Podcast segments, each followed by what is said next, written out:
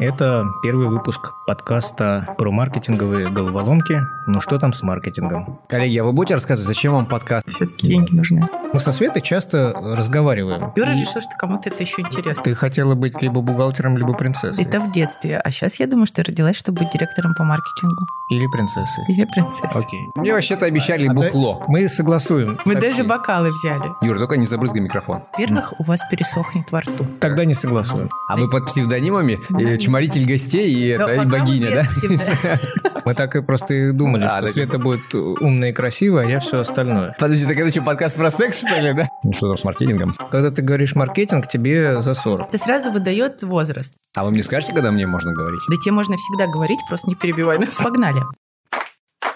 Всем привет, я Света. Я Юра. Сегодня мы позвали Руслана Галку.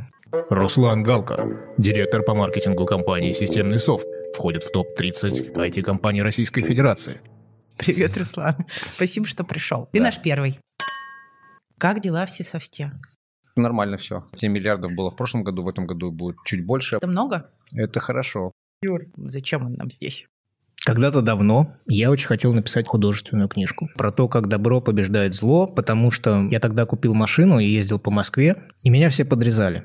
Ну, это были там двухтысячные, всех подрезали, и меня это очень бесило. В своих влажных мечтах я думал о том, что надо написать книжку, как добро побеждает зло, и как... э, И как они все умерли, те, кто да, его естественно. подрезают. Ну, потому что когда добро побеждает зло... э, Зло умирает. В общем, Юра хотел написать книгу.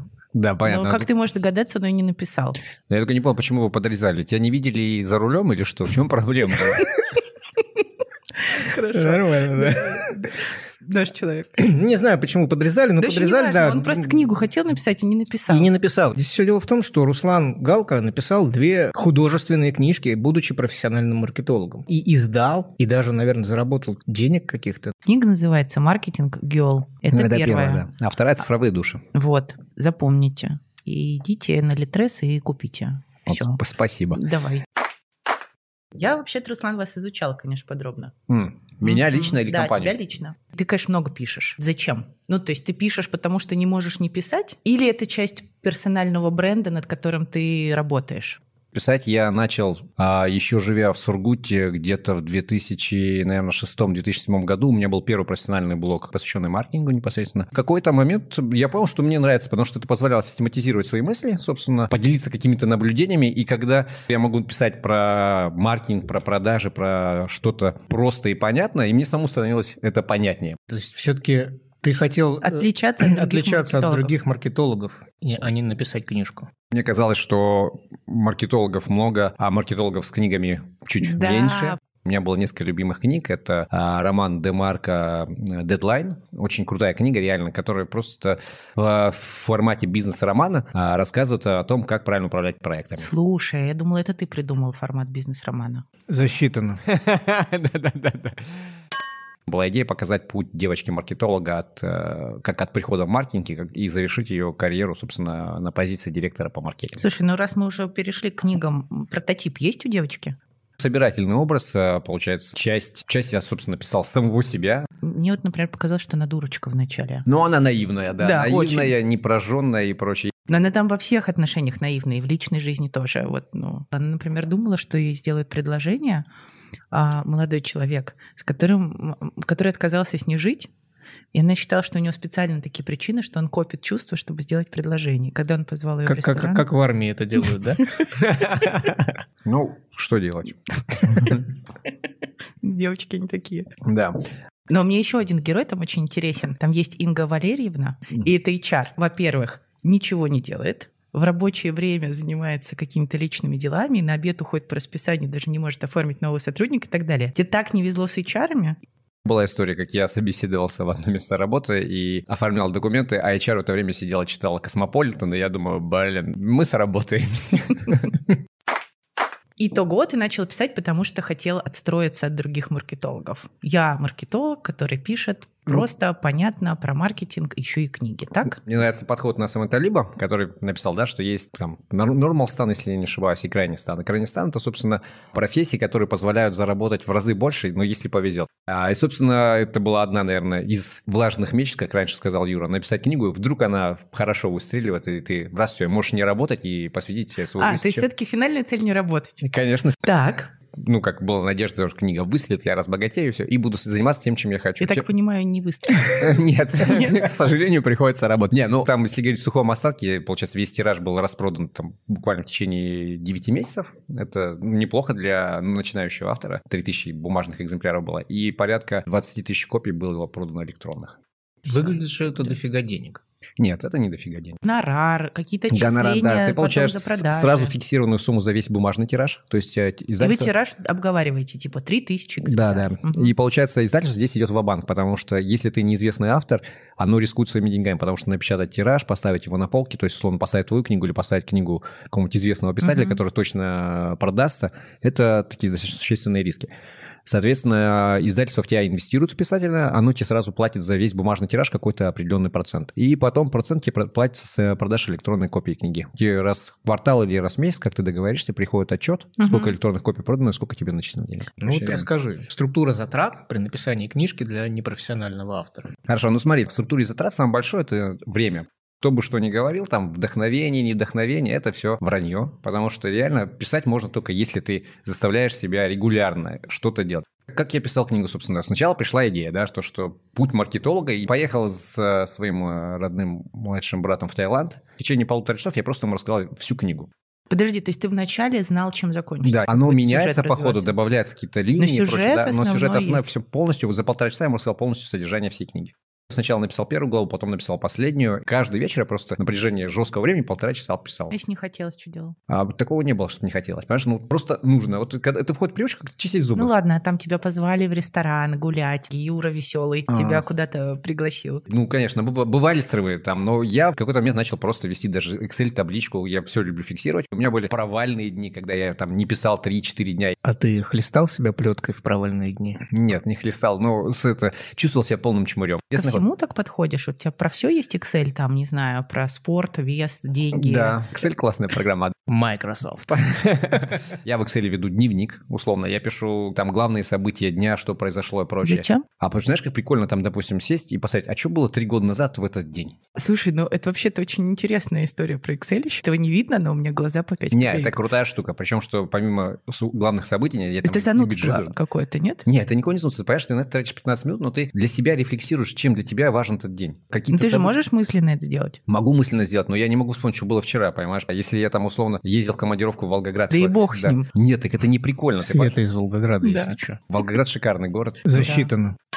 А ты заставляешь других людей тоже Excel вести? Ну, там жену ты говоришь, там Нет. жена, веди тоже, а то ты ничего не У жены и так очень хорошая память. Ну, а хорошо, тебе нужен корректор, скорее всего, все равно. Тебе нужен какой-то редактор, тебе нужен иллюстратор. Смотри, если говорить про первую книгу, когда продукт был готовый, я обратился реально во все российские издательства, у меня тоже там был Excel. У каждого издательства свои собственные требования, чаще всего у них прямо на сайте написано, что кому-то нужна полная рукопись, кому-то первые две главы, кому-то синопсис. В последнее время сейчас издательства просят, чтобы ты написал, какие ресурсы ты можешь задействовать, сколько у тебя подписчиков в Инстаграме и прочее. Мне напрямую сказали, чувак, короче, реально, ты в интернете никому не известный, никто тебя не знает, книга хорошая, мы ее читать не стали, ну, грубо говоря, вот в таком духе. И что дальше не... было? Так вышло, я смотрю, что все издательства мне либо ответили, либо не ответили, и думаю, осталось только Эксмо. Это самое крупное российское издательство, думаю, попробую позвонить. Ты его напоследок оставил? А нет, я им тоже отправлял, но ответа не получал. Я просто на дурака набираю Эксмо, попадаю на редактора, классная девушка, вообще очень хорошая. Ты позвонил просто? Да, я просто позвонил, она говорит, я, говорит, новый редактор, говорит, вашу рукопись не получала, присылайте мне, я посмотрю, почитаю. И говорит свою личную почту. Я отправляю ей рукопись, проходит какой-то период времени, а, звоню, Опять она говорит, вы знаете, я прочитал, мне очень ваша книга понравилась, но честно скажу, я поговорил там с генеральным директором редакции, мы, говорит, не знаем, как вашу книгу продвигать, потому что она ни в одну категорию не попадает. Это и не роман, и не бизнес-литература, куда она ставить на полке, это большая проблема, потому что, говорит, ну, представляете, да, вот книжный, вот условно я придумал сладкую соль, куда ее ставить, на полку с солью или на полку mm-hmm. с сахаром, и тут все, система ломается. Я говорю, окей, мы сейчас все исправим, Это написал план продвижения книги, ну, я же маркетолог, в принципе, и отправил ей там, какие ресурсы, где разместить. Вот это, оно. Да, и прочее. Вот и, оно. собственно, спустя полтора года от них пришел ответ, да, мы будем издавать вашу книгу после того момента, как я ему А ты что отправил. делал полтора года? Ты как бы Я уже, смирился, что... да, отпустил и- эту ситуацию и перестал не вообще думать об этой книге. Как бы ее все есть ты решил, что не будешь ее издавать? А, я в это время писал блог и думал, что может, я в какой-то момент просто выложу бесплатно у себя в блоге. Ну, как мысль была. Когда ты продаешь права издательству, как дальше ваши отношения складываются? На что ты имеешь право, на что ты не имеешь права и, и- и так далее. Ну, ты знаешь, это все прописано в договоре чаще всего, и там, там можешь Ну, в ли ты... случае В моем как? случае я мог согласовать обложку, издательство предложило, в принципе, нормальное название, потому что издательство предложило название «Маркетинг Girl». Изначально книга называлась просто «Маркетинговый роман». То есть просто... Воу, воу, да, воу. это... это А они- обложку кто рисовал? Обложку рисовал дизайнер издательства, мне он Ну, очень классно. понравился. Вот, и, соответственно, э, чаще всего в договоре прописано следующее, что издательство обязано издать бумажную книгу, если ты подписываешься на бумажную в какой-то определенный срок. Если она не издает права, возвращается на книгу тебе, издательство платит тебе штраф за это. А зачем ты вообще хотел бумажную книгу? Чтобы понюхать тираж, вот этот запах или автографы пораздавать? Не, ну ты знаешь, ну бумажная книга это такое... Причем, что если Модно, это... бу- это ну, модно. да, даже не столько это модно, столько, понимаешь, вот тут есть жесткое разграничение, в принципе. За свои собственные деньги ты можешь написать любую книгу. Как бы есть э, такая а, негласная градация писателей, скажем так, да, что типа если тебя издает какое-то крутое издательство и прочее, то ты там, писатель категории А. Если тебя издает издательство очень похоже, ты писатель категории Б. А если ты печатаешь свои книги за собственные бабки, Ты то вообще ты, ни о чем. Ты, ты не писатель. Ну просто, ну что, ты можешь реально взять сейчас вот сценарий этого подкаста, распечатать в твердом переплете, и все, Юра писатель. Че, блин, закрой свою уже влажную мечту и... Хорошая мысль. Да. Я все-таки хочу знать, где тут муза? А муза, Была она приходит, она? ты понимаешь, муза приходит в процессе. Ты когда пишешь, и тут раз красивая фраза. Я по себе понимаю, что я на самом деле не писатель, я рассказчик. В моем понимании главное, чтобы была история захватывающая и приносила какую-то пользу читателю. Ну, на самом деле. Либо пользу читателю, либо заставляла о чем-то задуматься. Вот это ключевой поинт. Ты либо инвестируешь в книгу, либо инвестируешь в просмотр сериала. Как бы вот э, на что ты тратишь свое время. Руслан, подожди, скажи, вот издали. В какой момент ты кайфанул? Когда согласились, когда ты уже пот- потрогал, когда тебе сказали что-то хорошее? Когда был Я- кайф? Ну вот я осознал, что реально книга, что-то закончено такое, когда моя жена купила мою книгу в, в, э, магазине Москва книжном. Это прям Когда- кайф? Да, это прям кайф, потому что ты понимаешь, что что-то нематериальное, какая-то мысль, она нашла вот свою твердую форму физическую. Вот именно в этом плане книга бумажная, вот есть какая-то особенная Мгм. магия, когда Мгм. условно там к тебе приходят э, гости там или прочее, там вот у тебя на полке стоит книга с твоей фамилией, и с твоей рожей на обложке, и, блин, прикольно. И причем, что это не сам издат, а это прям реально крупнейшее российское издательство, что-то в этом было. А ты ходил в магазин, гладил свои книги на полках? Нет, я знаешь, что делал? Я отправлял людей, чтобы они переставляли мои книги в топ продаж. Серьезно? Да нет, Слушай, это шучу. нормальный лайфхак. Но это на самом деле вот любопытно. Ты говоришь, э, ты написал им план продвижения. А что в этом плане было? И почему они сами не могли это делать? Им им было лень, они не хотели.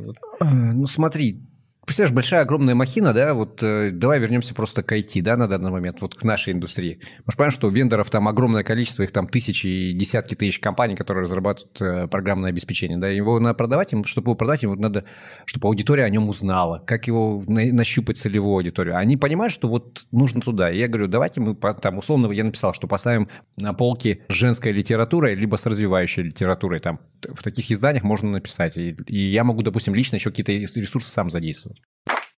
Контрафакт был, и как ты с ним боролся?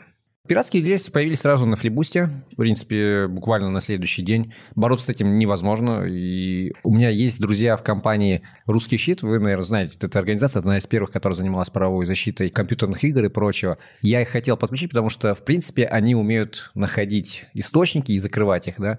Но право на книгу было у Эксмо, и я не мог привлечь какие-то другие сторонние организации для того, чтобы при- при- при- перекрыть при- пиратство.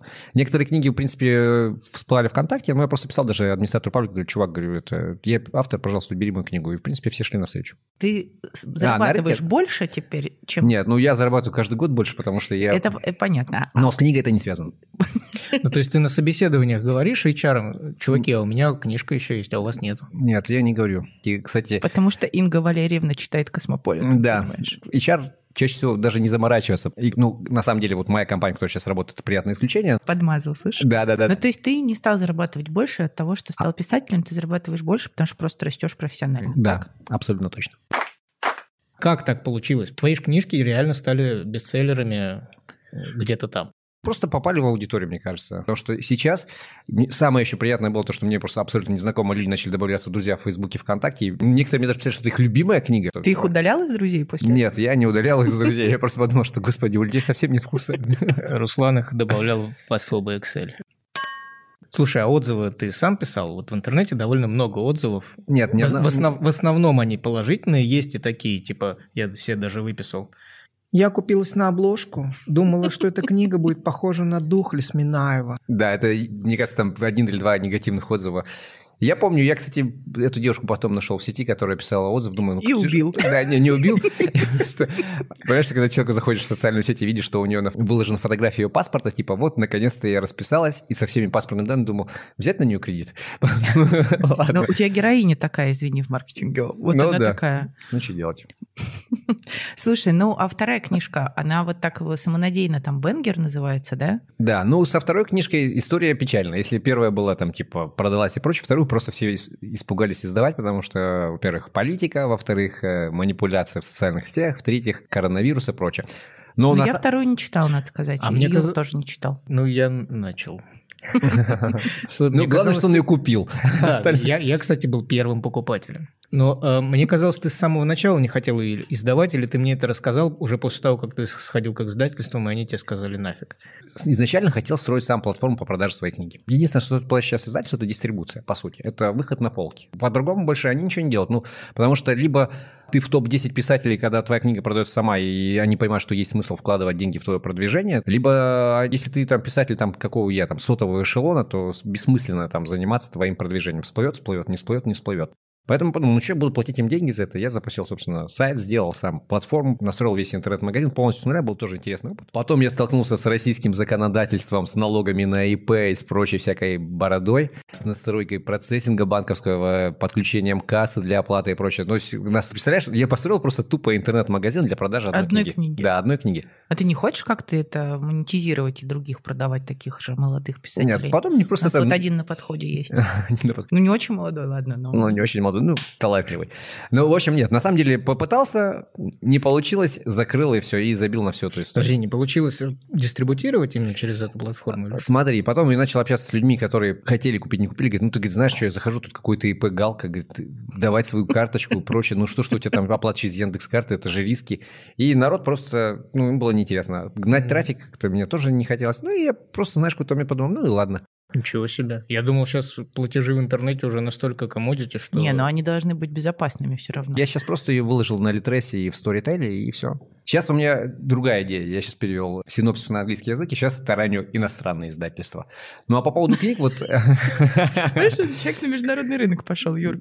Ну, я и с первой книгой пытался, но там был вообще самый грандиозный фэкап, наверное, который у меня случался. Это как раз продажа моей первой книги на английском языке. Amazon, прочитал кучу статей, как это все делается, сделал все шикарно, как вот Юра спрашивал, писал ли я отзывы на свою русскую книгу. На русском языке я не писал отзывы, потому что, в принципе, она просто была хорошо встречена э, читателями. Mm-hmm. Я решил продать вторую книгу на Амазоне. Заплатил до хера бабла за перевод ее. То есть все деньги, которые я заработал на первой книге, я потратил на перевод. То есть, грубо говоря, вышел в ноль. Но с учетом времени директора по маркетингу, то вышел в минуса. А, перевел ее на английский язык и выложил на Амазоне. В Амазоне система градации товаров следующая. То есть а, есть рейтинг бесплатных товаров, есть рейтинг платных товаров. Писатели что делают? Они вкладывают свою книгу бесплатно, народ их, ее скачивает, дает, э, пишет хорошие отзывы, потом книга переводится в категорию платных, и уже по отзывам ранжируется по количеству uh-huh. скач- скачанных. Uh-huh. Соответственно, я подготовился к запуску шикарно. У меня было на Амазоне там 3 или 4 аккаунта. Я подключил вообще всех своих знакомых, конечно, это было... Чтобы они скачивали? Да, чтобы, да, чтобы у меня была хорошая excel. Для каждого я даже лично написал отзыв, чтобы они не тратили время, знаешь, на написание, подготовку. А, сделал книгу бесплатной на неделю. Все разместили отзывы, и мне приходит привет от Амазона. Чувак, у тебя фрод потому что, говорит, книгу никто не скачивал, а отзывы размещают. Ну, то есть, друзья, просто, ну, окей, сказал разместить, разместить, но, блин, надо было сказать им, чтобы они еще файл скачали. В общем... Нормально. Я, блин, думаю, вот фигня, взял и снял книгу с продажи, думаю, ну и хрен с вами, пусть читают, не читают. А что со второй книгой? Вторую книгу отправлял не только в э, книжный издательство, я пытался и как сценарий ее предлагать различным продюсерам, прочее, потому что... Сценарий. Сценарий... Как... Ты что, в Голливуд ее посылал? Нет, в Голливуд еще не посылал, но сейчас собираюсь отправить и Netflix и прочее. Думаю, Серьезно? Ну, что, блин, это... Понимаешь, а, тут работает такой подход. Зачем отказывать себе самому, если тебе может сказать кто-то другой? Слушай, ну вот это, кстати, интересно. Откуда эти амбиции? Ну, то есть почему ты не боишься? То есть люди все-таки чаще всего себя недооценивают. Ну, серии как я написал тут что-то, какую-то ерунду, какой Netflix. Где ты берешь уверенность э, в том, что вообще так можно? Да. Знаешь, там, а так можно было? Да, никто же не запрещает. Ну, Конечно, просто... но нужны силы внутренние для этого. Ну, Яйца нужны. Ты знаешь, э, нет, сил, как бы силы на исходе, но, но пытаться всегда надо. Ну, у меня просто позиция такая, что надо всегда пробовать. Просто если скажут нет, значит нет. Э, ну, пока же нет, никто не говорит. Чаще всего просто не отвечают, думают, вот дебила. Я, в общем, согласен со Светой. Это, на самом деле, очень редкое такое качество, когда человек может просто вот не оборачиваясь на, не знаю, общественное мнение или там на риск того, что над тобой будут в Фейсбуке смеяться, ха-ха-ха, этот отправил свое говно в Netflix, а, взять и отправить. Ты же понимаешь, что над этим надо работать. Как бы это, ну, это с этим не рождаются. Нет, кто-то, наверное, с этим рождается, как ну, мне Как кажется. ты работаешь, скажи? Дай нам вот три совета. Просто... Три, топ-три Топ-3 совета. да, Первое... лайфхака для нас вот с Юрой, чтобы мы не боялись. У меня не все написано на стене ВКонтакте. Ты знаешь, как статусы, мне нравятся некоторые фразы, которые я стараюсь как бы, как жизненный принцип применять. Первое – это «мне пофиг, я из другого мультика». Типа как бы, ну вот я из другого мультика попробовал, да и все. Потом мне нравится фраза типа «а зачем мне довольствоваться кусочком тортика, если я могу съесть весь?» Ну, это все знаешь про то, что не, бой, не бойся и делай как бы. А третьим? Ты забыл? Хорошо. Значит, если я правильно поняла, денег ты на них не заработал, да, ну, заработал, но очень ну, мало. очень мало. Ну, считаем, не заработал. Считаем, не заработал. Ну, то есть квартиру ты не купил? Нет, нет, однозначно. Хорошо. Ну, плохо, но ладно. Ну, да. Да. И скорее это все-таки из тщеславия и... Ну, скажи. Нет, ну, я бы не сказал что это тщеславие, это попытка э, сделать что-то для самого себя. Понимаешь, я же не делаю это для кого-то другого. Я пишу, я понял, что, о, я написал книгу, блин, я молодец. Я это, молодец. Это, это не тщеславие. Тщеславие – это когда я молодец, я лучше других. Я себя не сравниваю с другими. Понимаешь? Ну, а смысл? ну, хочется отстроиться от других маркетологов. Ну, ну если смотри, если, нативно. то, то мы можем просто две вещи делать. Мы либо говорим про рынок маркетологов, да, конечно, если мы смотрим на профессиональном уровне, да, я написал книгу про профессиональную, которая сказала, это крутая тема. Но на самом деле это круто, потому что я могу сложные вещи говорить понятным языком. В плане Вообще маркетинга, да. Но, ценно. но в плане, если говорить про человеческую, то у меня никогда не было такого, я писатель, а вы нет. Ну, это фигня. Ну, блин, любой может написать книгу. Просто М-м. сесть, заставить, нет, это любой. Просто если нужно, ну, как возвращаться обратно, нужен Excel, нужен график и просто понимание, что ты хочешь рассказать, какую историю. Кстати, вот ты не, не типичный для меня писатель, потому что мне всегда казалось, что писатели, они чаще интроверты и аккумулируют в себе много энергии, и потом оно выливается не вот в там, других людей, в бумагу. А ты, я смотрю, вроде бы довольно экстравертный персонаж, то есть ты как бы говоришь хорошо и, и много, извини. Но, как бы... Извини, но заткнись, да, такой? Вот. Ну, мы поэтому тебя и позвали. А, И при этом пишешь. Ну, то есть это такое, это редкое, на мой взгляд, качество. Поэтому не любой человек может написать книгу, на мой взгляд, и точно не любой может осмелиться ее куда-то отправить. Ну, это самое сложное. Если нас слушает, если нас кто-то слушает, то, в принципе, мой совет, не бойтесь. Заставляйте пишите себя. Просто я знаю реально, я знаю человек, наверное, 5 или 6, которые пытаются писать, но не пишут. Раскрутить можно кого угодно, Я как думаю, что писателя. да. Или нужен талант? Книги здесь во многом схожи с э, музыкальной индустрией, которая, просто мне музыкальная индустрия очень нравится как таковая. И есть талантливые музыканты, да, у которых просто классный продукт, который продает себя сам. Есть хорошие, сделан, хорошо сделанные продюсерские проекты. В принципе, мне кажется, хорошая книга – это чаще всего продюсерский проект. То есть это правильно подобранная обложка, какая-то понятная тематика и прочее. Ну, для меня немножко это по-другому. Ты все-таки музыку слушаешь и понимаешь, нравится на тебе, там тебе две минуты нужно потратить и послушать. А купить или не купить книгу это, это более сложное действие для человека. И мне кажется, это, ну, в этом есть разница, и вопрос, вот нужен талант или можно так. Ну, ты знаешь, Как-нибудь. это столько, не столько купить, а сколько прочитать. а вот что- это вообще, ну, я про купить только Да, сейчас. потому, что, количество... Да, вот купить это работа издательства, это хороший маркетинг, хорошая реклама, хорошая обложка, какие-то приятные отзывы, там какие-то фрагменты и прочее там, в открытом доступе. То есть продать книгу, мне кажется, не так сложно. А чтобы ее реально прочитали, это, ну, это Ну, да. на самом деле большой труд. У меня условно сейчас столько книг непрочитанных И у лежит, что... Руслан, а мы не спросили тебя ни о чем личном. Ты сказал, что у тебя два сына, да? Да. Я всегда думаю, очень просто сказать там ребенку, твой папа врач или твой папа пилот. Когда папа-маркетолог. Вот как ты объясняешь детям, кто ты, и объясняешь ли? Ну, или- они знают, чем я занимаюсь, в А принципе. как они понимают, чем ты занимаешься? Они, когда мы с ними ходим в магазин, он спрашивает, папа, почему мы покупаем вот такой продукт или такой? Я говорю, потому что папа у тебя работает, чтобы люди покупали вот этот продукт, а не этот. В этом возрасте они понимают. Причем, что мне кажется, у детей уже, к сожалению, наступила эта профессиональная деформация, когда они играют, папа, давай пойдем пособираем рекламки вот этих у промоутеров у метро, и потом сами нарисуем. И они уже, когда это играют в ресторан, рисуют рекламу ресторана, говорят, приходи, послушай. Я такой думаю, господи, боже, что я сделал с детьми. Большое спасибо всем, кто слушал. Руслан, спасибо тебе большое, что пришел. Друзья, ставьте лайки нашему подкасту. Это очень важное для нас действие. Спасибо. Света, что мы должны были еще сказать? Про следующий выпуск. Друзья, через две недели слушайте очень крутой эпизод. А мы позвали в гости человека, который начинал с того, что искал воду на Марсе, а теперь делает дома для интровертов. Почему для интровертов? Ну, потому что он создает рынок автономного мобильного жилья и делает дома, которые можно поставить хоть в тайге, хоть, хоть на Камчатке, хоть в Серебряном Бару. Не пропустите выпуск про изобретателя, предпринимателя и романтика Андрея Алисова. Спасибо, пока.